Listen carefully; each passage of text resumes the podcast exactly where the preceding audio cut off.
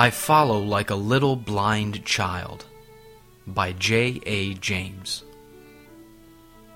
And we know that God causes everything to work together for the good of those who love God and are called according to his purpose. Romans 8, verse 28. Strong faith has a firm persuasion of God's overruling providence, so comprehensive as to include the destinies of empires and worlds, and so minute as to extend to individuals. Strong faith believes that God's providence is ever active, ever directing, ever controlling, and ever subordinating all things to his own purposes and plans. Strong faith is a conviction of this great truth, so deep, so satisfying, and so tranquilizing as not at all to be shaken by the chaotic aspect of human affairs or the prevalence of gigantic evils. A weak faith must give way before the deep mysteries, the confounding events, the defeats of what is good, and the triumphs of what is evil, which are perpetually going on in our world's history. The stream of providence is so twisting, so dark, apparently so murky, and occasionally so devastating that it requires strong faith to believe that it is the work of God and not of chance, and that if it is the work of God, it must be just and wise and good. In the darkest dispensations of providence affecting ourselves, strong faith realizes that it is all from God and must therefore be wise and just and good. Strong faith says, It is well I am sure it is right. I cannot tell how it is right. I do not understand why this deep, afflictive providence came. I can find no key to unlock the mystery. But I am as confident that it is right as if God's whole purpose were transparent to my reason, and I could see the event in all its connections, bearings, and results. I cannot see how or why, but I believe that my deep affliction is for God's glory and my ultimate benefit. I know that God causes everything to work together for good.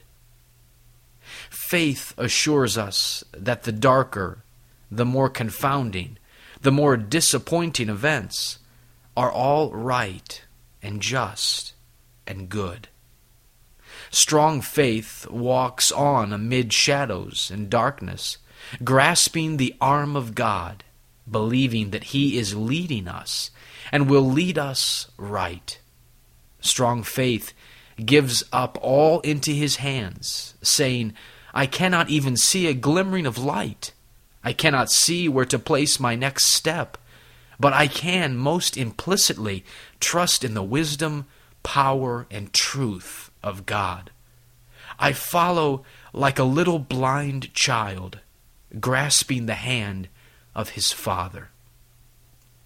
Times of great troubles and difficulties are seasons and opportunities for the exercise of faith. God is always the Christian's best refuge, and often his only one.